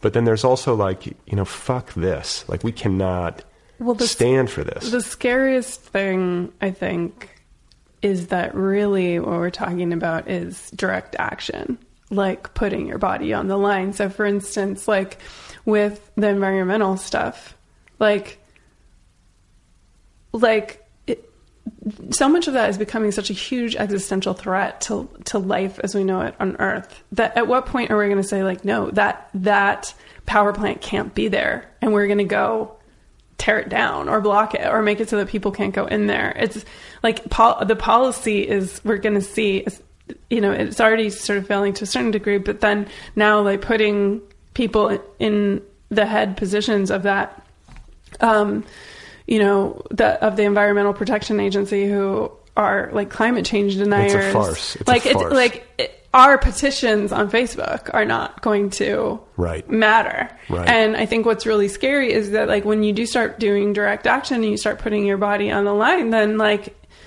you are physically at risk. You know, there's a real genuine threat to your safety and the safety of people that you love and care about. And you know, I like the idea of democracy that we don't have to do that, you know, but I think that the, the question now on everybody's mind is like, at what point do we start? Civil disobedience. Yeah, civil disobedience. like nonviolent resistance. That's what I'm yeah. all about. You know, Yeah. like I think that uh, you know if you get enough people together, the problem is that is like if violence flares up, um, it's very damaging to the to the cause because then you can just see how the other side could point at it and be like, look, you know, like it delegitimizes it. Yeah. But then if Yeah. people are coming at you with billy clubs, you know, like it just gets very uh, tricky. But I guess that's it is very tricky, and also the thing is like. Well, I, I'm not. I don't necessarily think that nonviolence is always like the best way forward, but I do think in this situation it is because like there's no way that that our side could hope to win in a in a in a militarized culture like ours, like with all the drones and the Yeah. flash grenades and the you know like water cannons. Like we can't we can't resist on through violence. It Yeah, wouldn't but, work. But like the thing too is that like, especially on climate science, we have the winning argument. Hmm. We have the truth on our side. Yeah. Like it's very. I mean, and I, I'm I'm basing this on you know, like a uh, overwhelming scientific consensus. You can see the satellite imagery. Yeah. Like I'm I'm not a scientist either, but I I believe in science and Yeah. I'm trusting the experts of the world who are like have been sounding the alarm bell on this, and then I'm also looking at the rest of the uh, you know the rest of the world, Right. and like pretty much everybody is like on board with this and recognizes the grave danger. So it's like it's just an overwhelming amount of evidence, Mm-hmm. um, and so you have you have that truth on your side, and I, I feel like the majority of people will eventually respond to that. No one's su- people aren't suicidal, or maybe they are. Maybe that's what this election was. Like there has been a thought process in my head that like what just happened was born of a kind of desperation that is not entirely dissimilar to a person committing suicide. Yeah. Like just such despair, such rage, such anger, such hurt that their vision or their thought processes are so clouded over that they take self-destructive action. Yeah. Well, it's kind of a design flaw on the part of human beings that we can only really see like what's immediately in front of us. And when we look for security, you know, that, that, that security in the short term can take primacy over, you know, our long term health. And I suppose it has to be that way, sort of on an evolutionary level. Like we have to think of the danger right af- in front of us before we consider the sort of long term Yeah. impact. But yeah, I I read about um, these people in Canada who were living in the town that like the tar sands. Um, Like the oil. yeah, the fracking thing started happening. And they were jobless for like, you know, 10, 20 years. The town really went down the drain and they started to, you know, the the oil companies started to come into the neighborhood and all these environmentalists came in and said, you know, this is going to be really bad for you. Like you're going to get cancer. It's going to destroy your hometown. And they were like, get the fuck out of here. Like, shut up. You don't know what you're talking about. We need these jobs. And they got these jobs. And now like they have cancer and their kids have cancer. And, and somebody interviewed the guy, this guy who lived there. And they were like, why didn't you, why didn't you believe the people that said that you were going to be really hurt by this? And he just said, you know, I just couldn't. I couldn't believe it because I needed that job. Right. You know, like I needed to be able to put food on the table. And if I believed that, then, you know, it wouldn't, it wouldn't put food on the table. I would have to find a different solution. I, I think it does get down to fundamentally questions about, you know, belief and how we come to the idea of what is true. And again, I think it comes down to this idea of like, who does our truth benefit? Like, who benefits if we believe that climate change is real and who benefits if we don't? It tells us a lot, Yeah. whether or not it's true. Yeah, and the way people arrive at their beliefs, like it's complicated. Like that's something I was saying too. It's like I resist the notion that people who voted for Trump are like, like they're just idiots or they're just hateful racists. Like that's that oversimplification. Um, I think hurts the cause of making a better world. You know, because if you start if, that, if that's if you start name calling like that, you're never going to reach anybody Yeah. and bring them over to your side. Yeah. Um, you know, I think it's a, it was a foolish thing to do. Yeah, and a lot the- of it was. I mean, it is really hateful and racist. Like that, we would like sort of sacrifice, put like put the sanctity of other people up on the altar and say like, "Oh, you're a worthwhile sacrifice.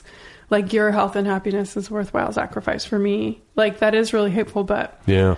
but with I that vote. I mean, because that, that argument I've heard too, and it's like, well, it's like you sort of find yourself nodding, but um, I have family members who voted for Trump. I'm sure, who Yes. who I love, yeah and it's like I try to reconcile that. You know, it's like I don't know who they are. Like you know, Yeah. uh, Trump voters a lot of times don't say that they voted for Trump um, unless they're in I think quarters where they're with other Trump voters. But like people in my family, because I'm sort of like the, you know, I'm more of I'm probably the most left person in my entire family. yeah Um, and maybe like I don't know. I feel like people wouldn't tell me, but it's like how do you reconcile that?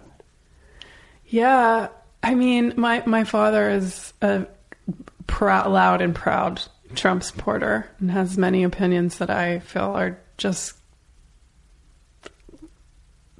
like outrageously wrong and even bordering on evil and genocidal. And he also, you know, is a challenging person to relate to, and yet also has a lot of loving qualities. Um, you know, and cast a spell on him. yeah, well, don't think I haven't thought about it. but yeah, I mean, I think the question that you're asking or sort of posing in a maybe a rhetorical sense is like, you know, are people who voted for Trump evil? I hope not. I don't think so. I got. I believe people are redeemable. I think there's a lot of pain out there.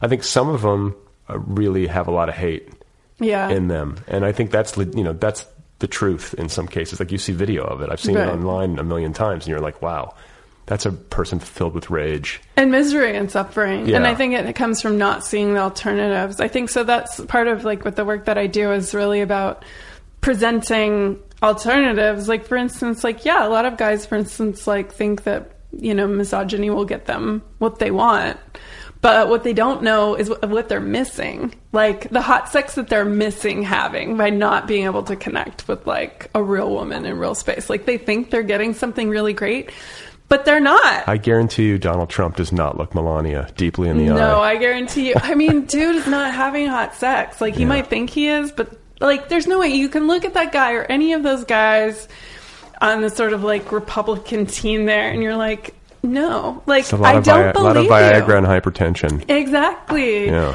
Like come over to our side where things are better, you know? like we, we like on our side we want we want like art, people to take care of one another. We want to have like, you know, sexy experiences. It's like beautiful over here. There's going to be trees, gardens. Come on. yeah, right? Clean air, clean yeah, water. Yeah, exactly. So okay, so before I let you go, Childcare. um, just so that like, because I want I want uh, listeners to have as clear of a picture of what you do as possible. Mm. Um, I, I just finished a novel. Yeah. I'm going out. Congratulations. Thank you. I think I'm going to go out with it uh, next year. I hope if my agent thinks it's ready uh, or ready enough. Um, let's say I came to you as a client Yeah. and I said I have this. Yeah. I want things to go well. Mhm. Can you like you know you know like briefly take us through what you might do with somebody like me? Yeah. So Should I dim the lights? do you want me to like set the mood? Oh, you want me to actually do it here? No, I can't. I have to have my tools. I don't. I'm not gonna like take you through a spell. Oh, you're not right here. You have to have tools. Yeah, it's not like I.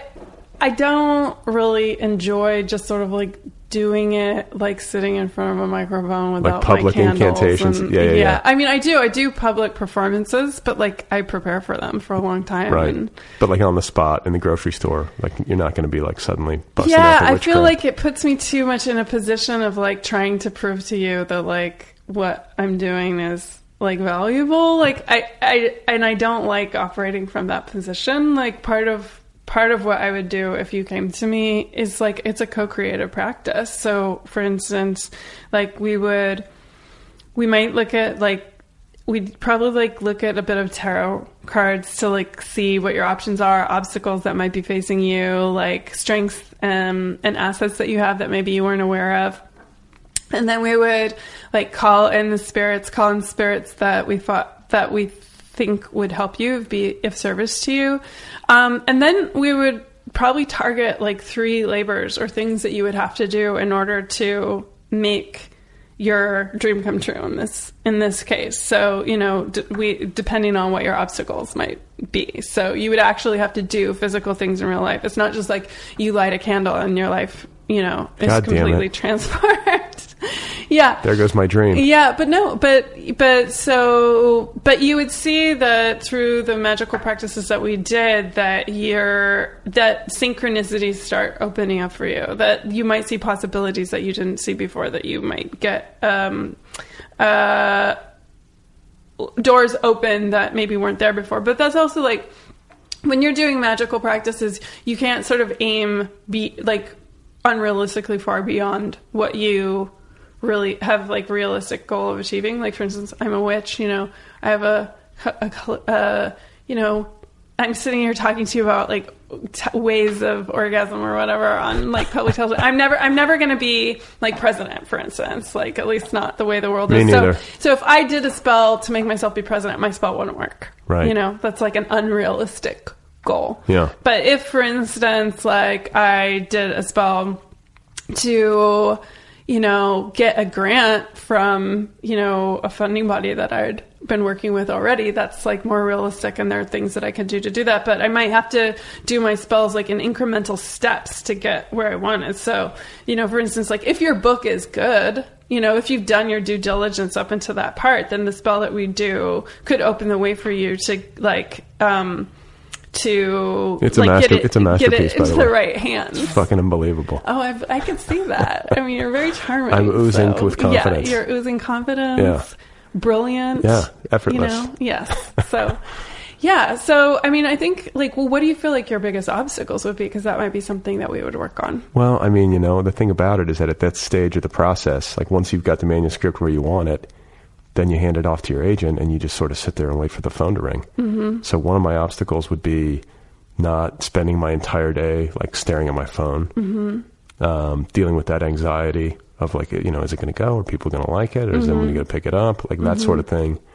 Um, dealing with disappointment because inevitably there will be rejections. I would imagine. Yeah. I mean, sometimes books everybody wants it, and they, Yeah. you know, there's like a bidding war. But like Jade's book, like who's Jade Chang. Is that just- what? Yeah, is that what happened with Yeah, hers? oh, yeah. everybody just wanted it. Everybody is like, sign me up for that. Yeah. So I mean that, that I mean hopefully that would be the case, but Mhm. um, you know that's I think that's the exception and not the rule. So you know, just trying to navigate that emotional minefield of powerlessness. Yeah. It's one of my least favorite parts of publishing is when you hand it off because there's nothing I can do. Yeah. Right. Nothing I can do. At least when you're writing, you're in control of the, the situation. You can affect the quality of the work. You Yeah. know, but once you pass it off, it's out of your hands.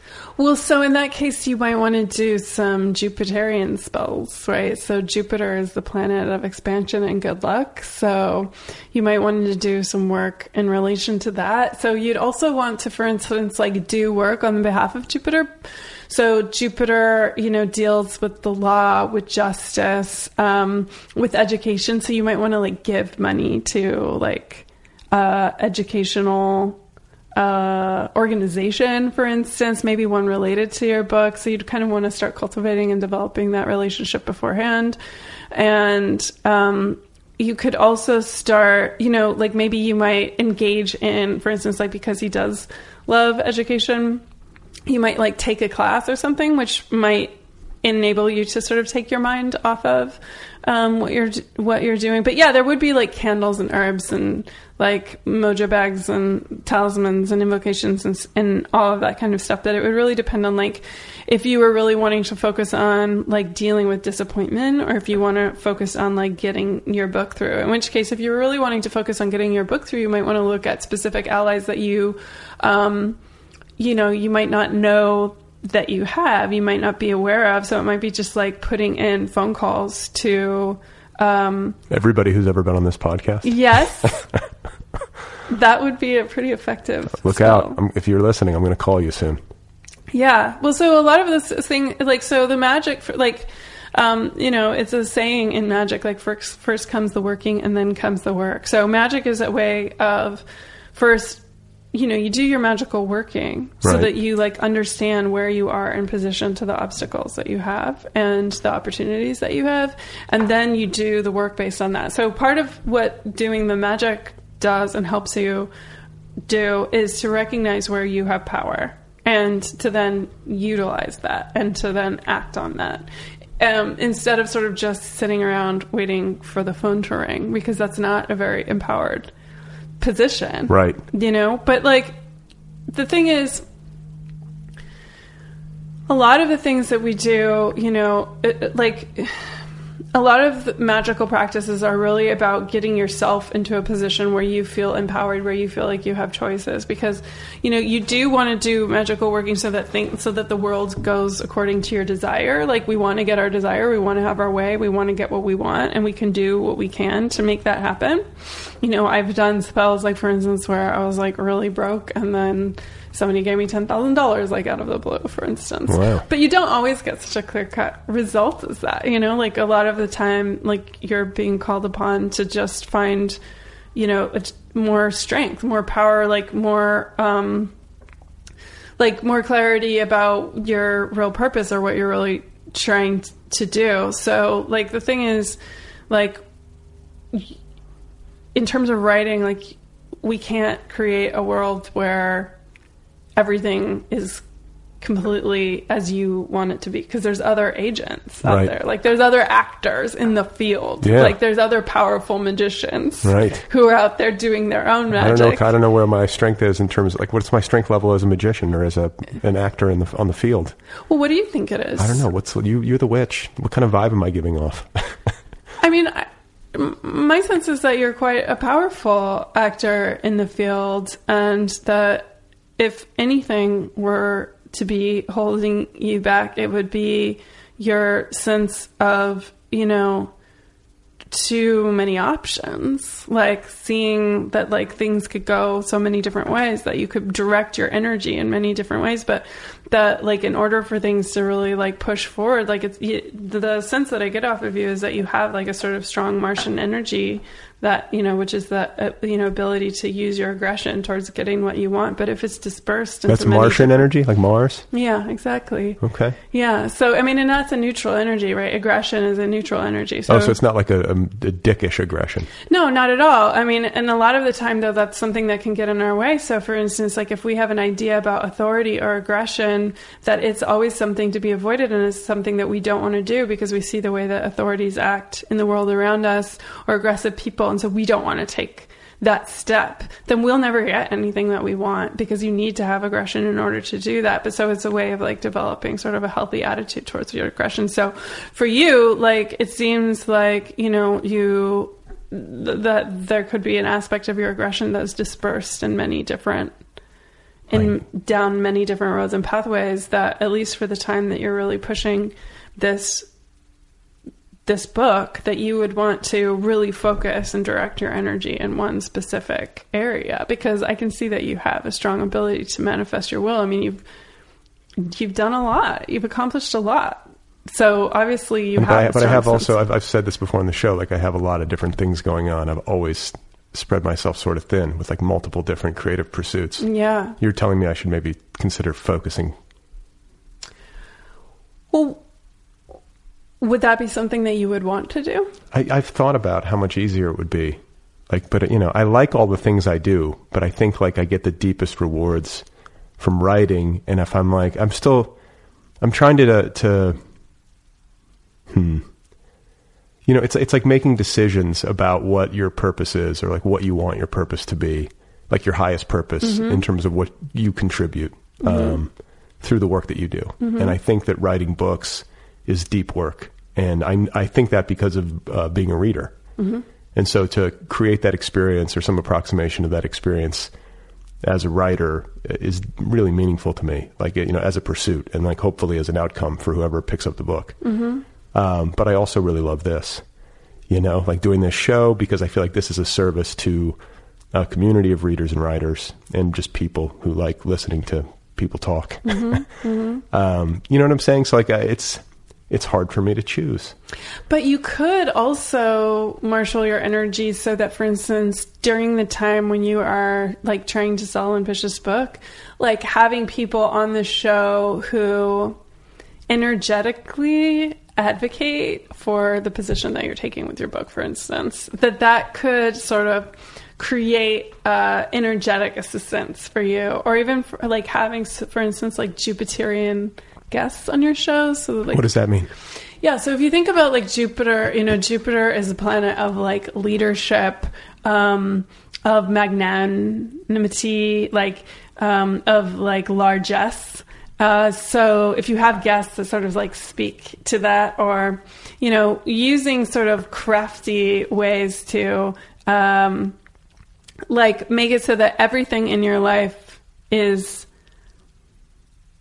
focusing on that specific purpose during that time and also doing it with like intention. So for instance, like you might set up an altar. I know that you wouldn't do that, but Yeah, like don't, don't you never know.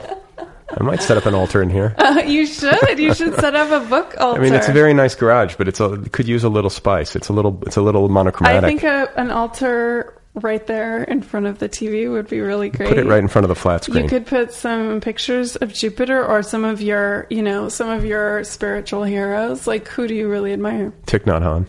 Okay. Yeah. I mean, interesting choice for getting your book published. I mean, he has published a lot of books. Yeah, he's a great writer. He's a great writer, and he's also very courageous. Yeah. You know, like he was like smuggling kids out of Cambodia or something. Yeah, no, right? to, to me, he's like, to me, he's the genuine article Mhm. uh, in a way that few human beings are. And like, I'm, a de- I devour stuff like that. So Yeah. I've read through a lot of them, but like, I just find, and I find like when I say he's a great writer, the reason I think he's so great is that he's so, he's so clear and simple. Yeah, he has And- a really clear idea of what he's trying to say. and and he can do it and a lot of times um, especially when it comes to spiritual stuff it's it it doesn't cut quite so clearly uh, it's hard to do it's hard to even talk about it clearly let alone recognition. it's hard to talk about anything clearly. Yeah. because it's really hard to have a clear perspective on anything when there's so many different options and alternatives.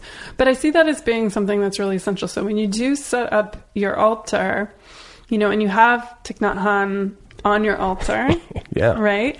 And so, also, for instance, like when you're working with your agent to write the publicity materials, or like you're going down to like, you know, sit down and figure out like, how am I going to pitch this? How am I going to speak to this? Like doing some channeling of his spirit, like, does do you feel like your book is able to communicate in that same effective way? i hope so i mean i hope so he's he he factors into the book He So does. yeah, like uh, you know, it's then very. he would be really good to put on your altar. I'm gonna do- Although I wonder, like, do you think Thich Nhat Hanh would want your book to be published? I hope so. Yeah, but that's not a good enough answer. I think so. Yeah, I do. I What mean, is it about your book that you feel like Thich Nhat Hanh would approve of? I think that it's about a person uh, struggling spiritually um, in an in an honest way, and I think he would find that relatable. And I think that the you know what I'm hoping with the book. I mean, that's not all that the book is, but I'm hoping that you know a reader would be able to relate to that, and in seeing this imperfect character struggling in this way would find resonances in their own life and would find value um, and maybe some level of understanding in it. Mm-hmm. And you know what I'm saying? So like, I think that's what he would that's what he would approve of.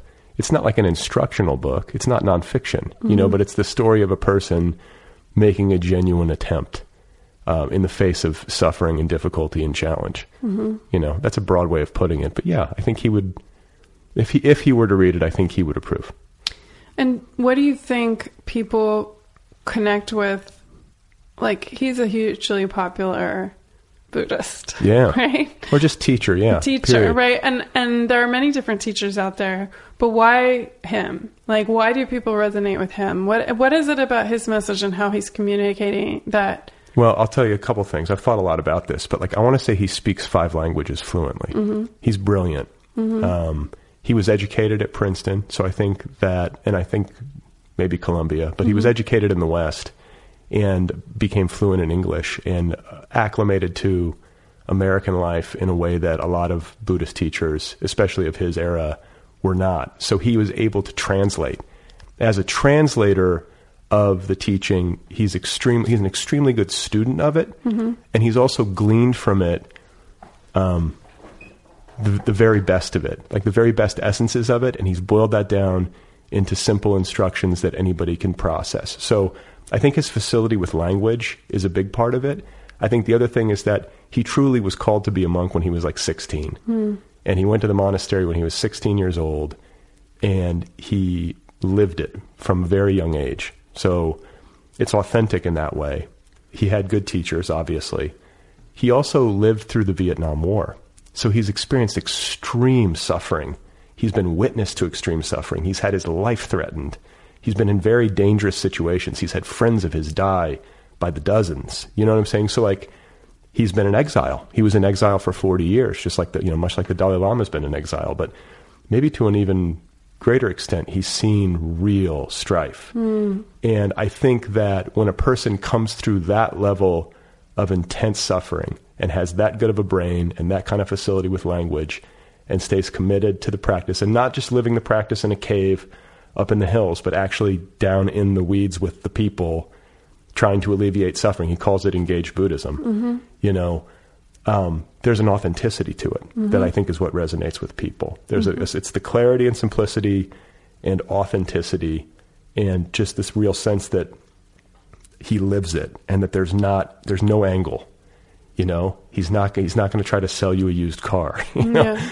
um, you're not going to find out. Like, I hope, yeah, I hope not. But you're not going to find out that like he was sexually molesting nuns at the monastery, or you know, a lot of times you hear this stuff with Yes, you with, do. with people who ascend to guru status or whatever. There's a lot of corruption because there's a lot of power Yeah. in that station, and uh, I don't, I don't get any of that from him.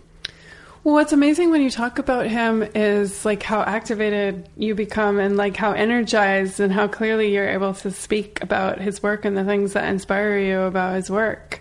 And I feel like if you utilize that same voice in pitching your own work, you know, if you are able to have the same kind of conviction in putting your own work forward as you are putting forward the work of Thich Nhat that people will be. He's easy to sell. Yeah, yeah. So it's Yeah. about cultivating. Yeah. You know, so your process of this the spell that you're going to do when you go to sell your work would be about getting yourself into a place energetically where you are able to speak about your work in the same way and with the same conviction with the same deep knowledge of its authenticity and helpfulness that you can speak about Thich Nhat Hanh. And so that might be a process that you would do over a month that then you're energetically resonating on that level that would open up for more possibilities um, of success to come through. Now, I'm not saying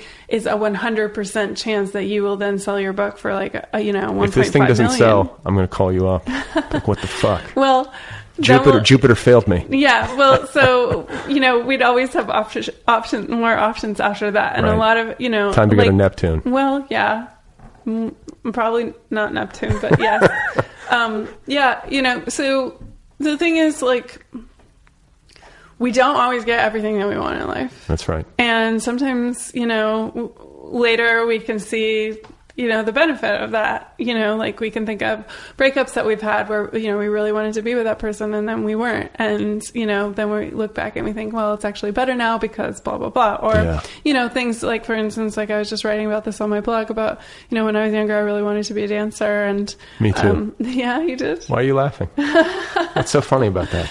Well, because it's hard for me to I'm imagine joking. that I didn't want to be a dancer. Um, Yeah. yeah. so I really wanted to be a dancer, and um, you know, I I didn't. I couldn't do it. Like I, for a variety of reasons, like I did not succeed in that venture, and it was really devastating. just not a good enough dancer? Like, not enough, like, natural talent? Or Um, yeah, I think there were a couple different things going on. I mean, in some ways, I was very talented as a dancer, and I had a really lovely quality, but um, and I was really strong. But I I was also kind of a nervous wreck when I was younger, and um, it was hard for me to, for instance, like pick up combinations really quickly. Like I'm dyslexic, so like when I look in the mirror, like often when you're learning a dance combination, you're kind of learning it backwards and in the mirror. And some people just have an innate ability to pick up combinations really quickly, but if you can't pick them up really quickly, then you can't. Right. Like you can't, you won't audition well, for yeah. instance. Well, it's a physical thing. It's like a sport, you know, like Yeah.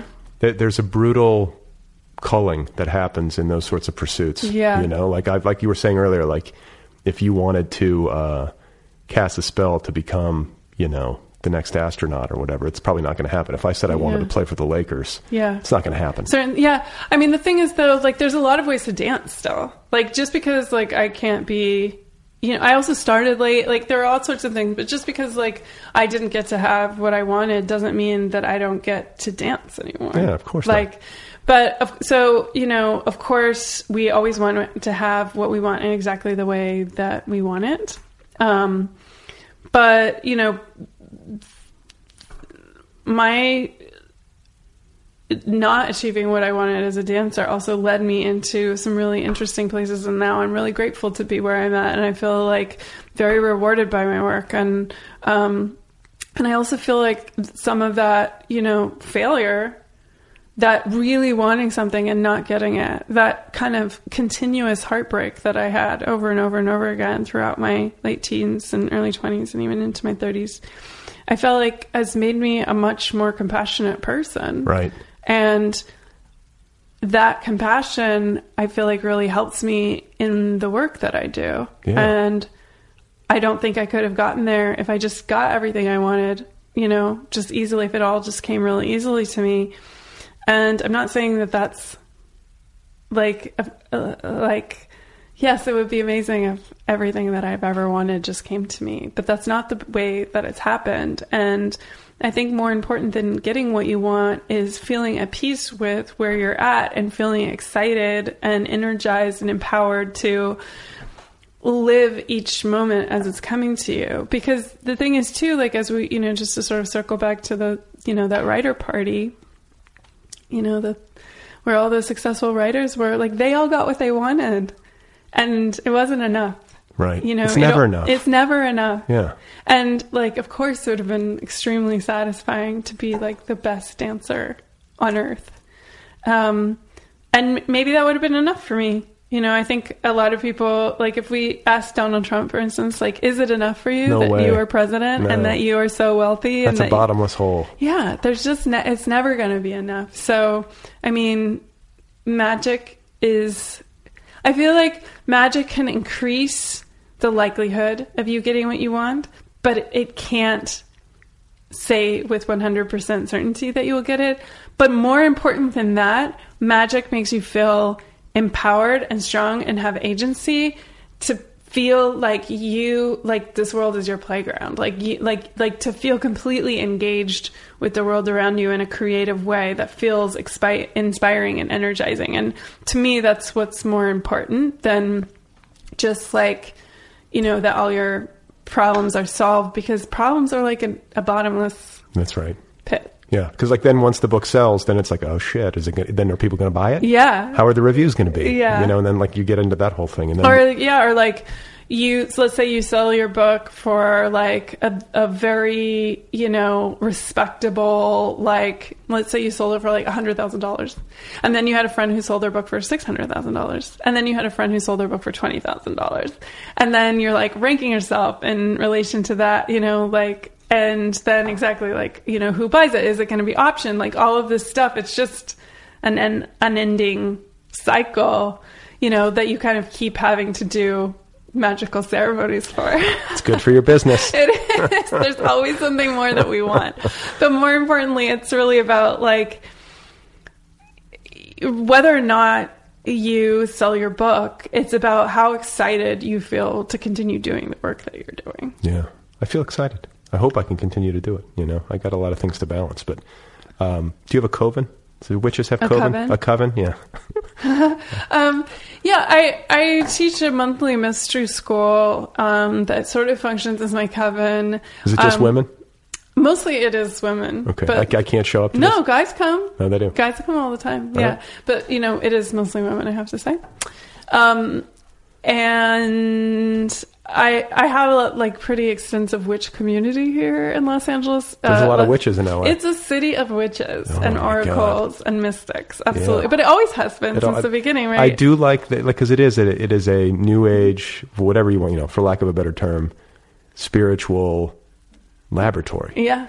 and I love that. I love it too. And I love, you know, one of the things that's really exciting about witchcraft today is that it's drawing from all these different traditions. So, yeah, it's drawing from the sort of like tradition of, you know, classical Alexandrian and Gardnerian witchcraft from England, but it's also drawing on like shamanistic practices and indigenous practices and, uh, like practices from like Scandinavia and popular culture and I bet you um, Iceland has a lot of witches. Right? Oh yeah, because Bjork, like yeah, she's like Well, they- supreme like, witch. They like you have to. I don't know if this is true, but I've heard that you have to like check in with the fairies before you build anywhere. Yeah, exactly. Yeah, See, and that's I awesome. Didn't, I didn't even know that. I just instinctively knew. Yeah, So a lot of those right. Well, paganism is their national religion. Is one of them. See, there we go. Yeah, You got to go to Iceland. I would love to go to Iceland. Um, I heard it's really expensive. I don't know. I, you know, I'd have to look at the exchange rate. Yeah, I mean, I did live in Northern Europe, and um, I loved it. Where? I I lived for nine months in the Netherlands, and then I lived in London for six years, which is not exactly Northern Europe, but the Netherlands was fucking cold. You in Amsterdam? I was. Yeah. Yeah. It's a beautiful town. I loved it. It's great. It was amazing. Just ride a bike around and all that. I rode a bike all over the place. Smoked a bunch of weed. I mean, I worked in a hash bar, Uh-huh. but I'm not a big pot smoker, so I only worked there because that was the only job that I could get Okay. um, as a foreigner, you know. yeah. and uh, it was like a Rastafarian hash bar where half the clients were uh, basically like drug dealers who sold drugs on the street from Suriname, which is a, was a former Dutch colony, and then like European and American tourists who would come in and try and get like as high as possible in the shortest amount of time. I was one of those guys yeah, once. but Once. the the Surinamese Which drug was the, what was the name of the what was the name of the hash bar you worked at? it, it there were two. It, it was owned by the same guy, and there were two locations. One of them was called the Oude Kerk, which is the old church, and that was the name of the street that it was on, Old Uh-huh. Church Street. And then the other one was called Rasta Baby, Rasta and it was down by the sort of central station. And so whenever I would walk down the street, and like the drug dealer guys who knew me would always say, "Hey, Rasta Baby," it was pretty cute. I think I went to a one called the Grey Area. Oh yeah, I mean probably it had like I mean this is in the 90s, so Yeah, that's what I was probably it had like aliens painted on the walls and like black lights and like are you talking about the Grey. Area, or are you talking about the Rasta Baby? I'm talking about all Oh, the yeah. places. No, They Rasta Baby vibe- had Rastafarian The vibes, I never, I didn't. To be quite honest, I, I actually the Grey Area was just a small hole in the wall, and there were like pictures of like Woody Harrelson and Willie Nelson on the wall. Like they had famous Right. people, you know, Hey, photos. People who love pot. Yeah, but who had come there. Right. you Oh, know. okay. Um, and it was relatively, you know, uh, decent vibe. But like sometimes, like you'd walk into some of those bars and it would be like everyone just looks like they're just like out to lunch, and Yeah. you know, it's not that it's not a happy vibe.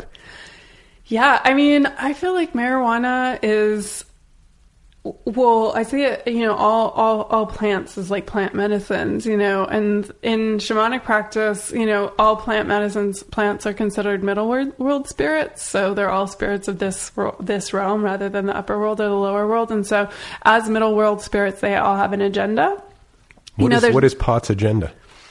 Well, Pot's agenda is it to further its own interests, just like every other middle world spirit. And, you know, it also has a lot of teaching and a lot of wisdom, but it's also been, you know, a pa- part of the pot spirit or the marijuana spirit, I feel like it's been corrupted by all of its the way that human beings have like manipulated it. So, for instance, like it's all genetically modified, like purple super skunk with crystals on it or whatever. Right. And I don't feel like that's the sort of same. We're not engaging with the same spirit as you know It's like Frankenstein weed. yeah, or t- or or tobacco. You know, for instance, like Native Americans use tobacco as like a sacred uh, herb to create peace, and I still feel like tobacco has a lot of wisdom for us, but it also is used, you know, and manipulated and covered in tar and coated with chemicals, and like it was Im- involved in like the slave trade, and all these things were sort of filter through and affect the way that we experience the medicine of this plant or when we say medicine like what we're saying is like the spirit of that plant is Right. then like very much informed by that like if we had gone through all those processes which we do get influenced and informed and squished and squashed and manipulated you know then we end up being you know having an agenda that maybe isn't in the best interests of the greatest good for all concerned and i think that's true you know So you're saying smoke smoke like organic pot that you grow yourself. Yeah, I mean, I at this point in my life just think that when you use medicinal plants, like it should be in a ceremonial way. If you if what you're wanting is to really like learn from and have a dialogue with that plant, then it should be in a way of ceremony. Or I mean, if you're just doing it to like chill out, whatever, that's your business and go ahead and do it. But um, I think a lot of the time though if you develop a relationship that's you know extremely intimate with a plant then you run the risk of harming other relationships that you have like your relationship to your work or your relationship to your partner Right. When people are just like chronically smoking weed.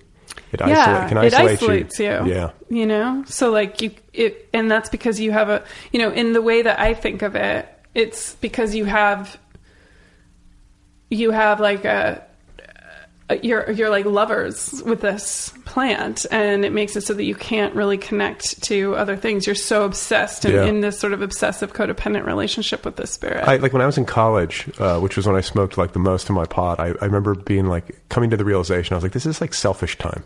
Mm-hmm. Like it felt like selfish time because everybody would sort of zone, even when you were with other people. If everybody Yeah. was smoking pot, they'd sort of like zone out on their own.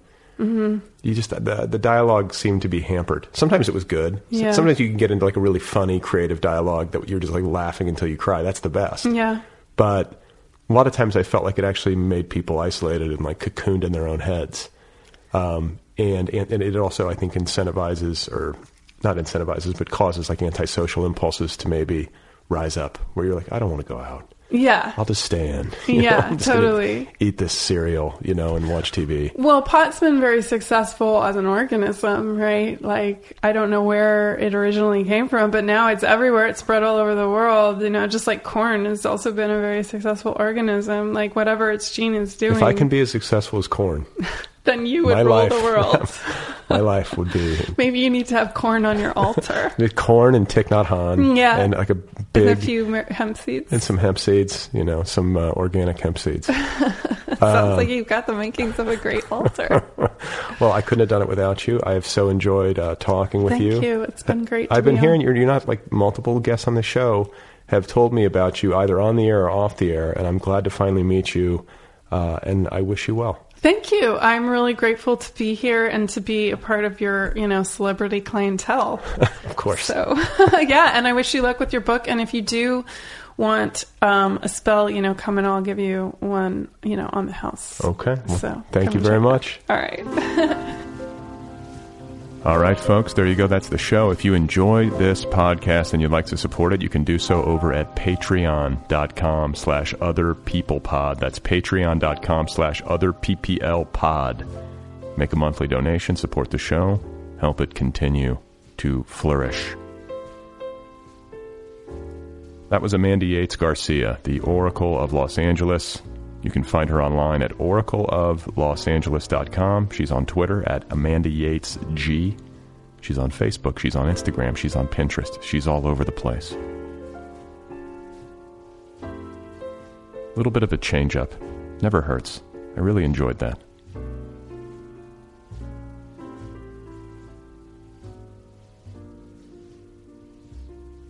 I hope you're having a good holiday season.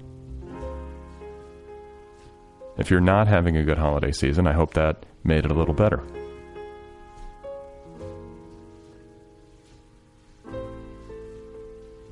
I finished my Christmas shopping. Got that done. I think I did well this year.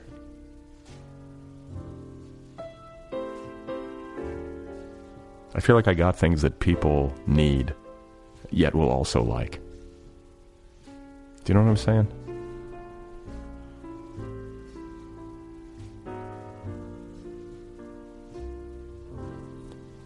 So, trying to think. I'm going to try to get the holiday episode up. I have the, the problem is that I have like uh, three hours almost of tape to deal with, of varying sound quality with multiple voices. Everybody is inebriated, and it's trying to cut something together that you know is enjoyable to listen to, is semi coherent. It's a heavy lift in terms of uh, man hours, maybe more than I uh, anticipated. Brought it on myself. This is Vince Guaraldi, by the way. The music today, other than the theme song music, all pro- uh, provided by Vince Guaraldi, the uh, great jazz musician from San Francisco. He's the guy who wrote the, the Peanuts theme song. You know Vince Guaraldi. It's one of my favorite Christmas albums. Go get it. I wish I could play the piano like this. Life would be better.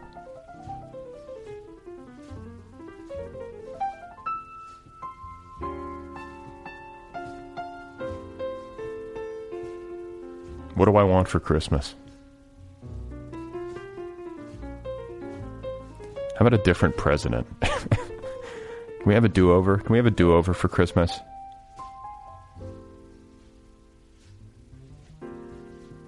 Trying to stay positive in 2017, even though, in spite of, courage, dark humor, and uh, you know, fighting spirit.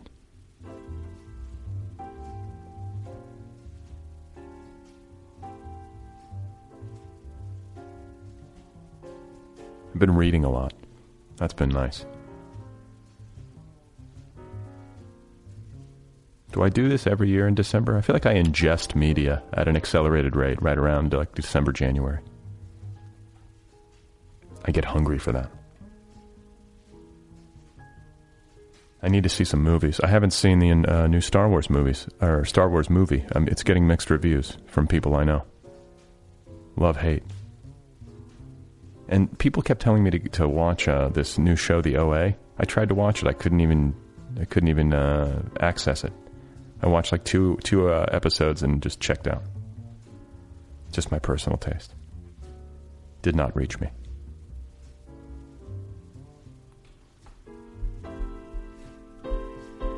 I'll tell you a show that I have been enjoying though is uh, Hamilton's Pharmacopeia on Vice. It's like this really like emaciated millennial science geek who's deep into chemistry and uh, pharmacology, and he just travels the world ingesting chemicals in like a nerdy way.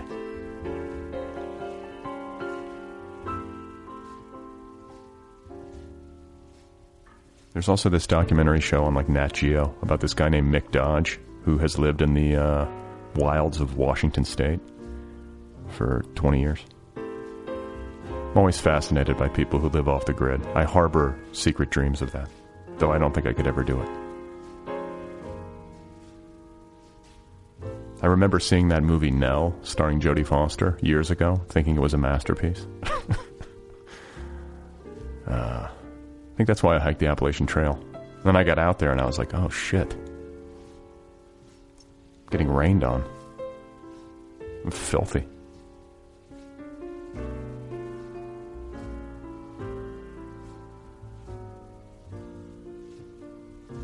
Are you traveling? I'm always curious as to where people are listening to this. Maybe you're in transit, maybe you're a nerd. Wherever you are, happy holidays. I'll be back soon. And uh, I think I'll have another show before the New Year's up. We'll see.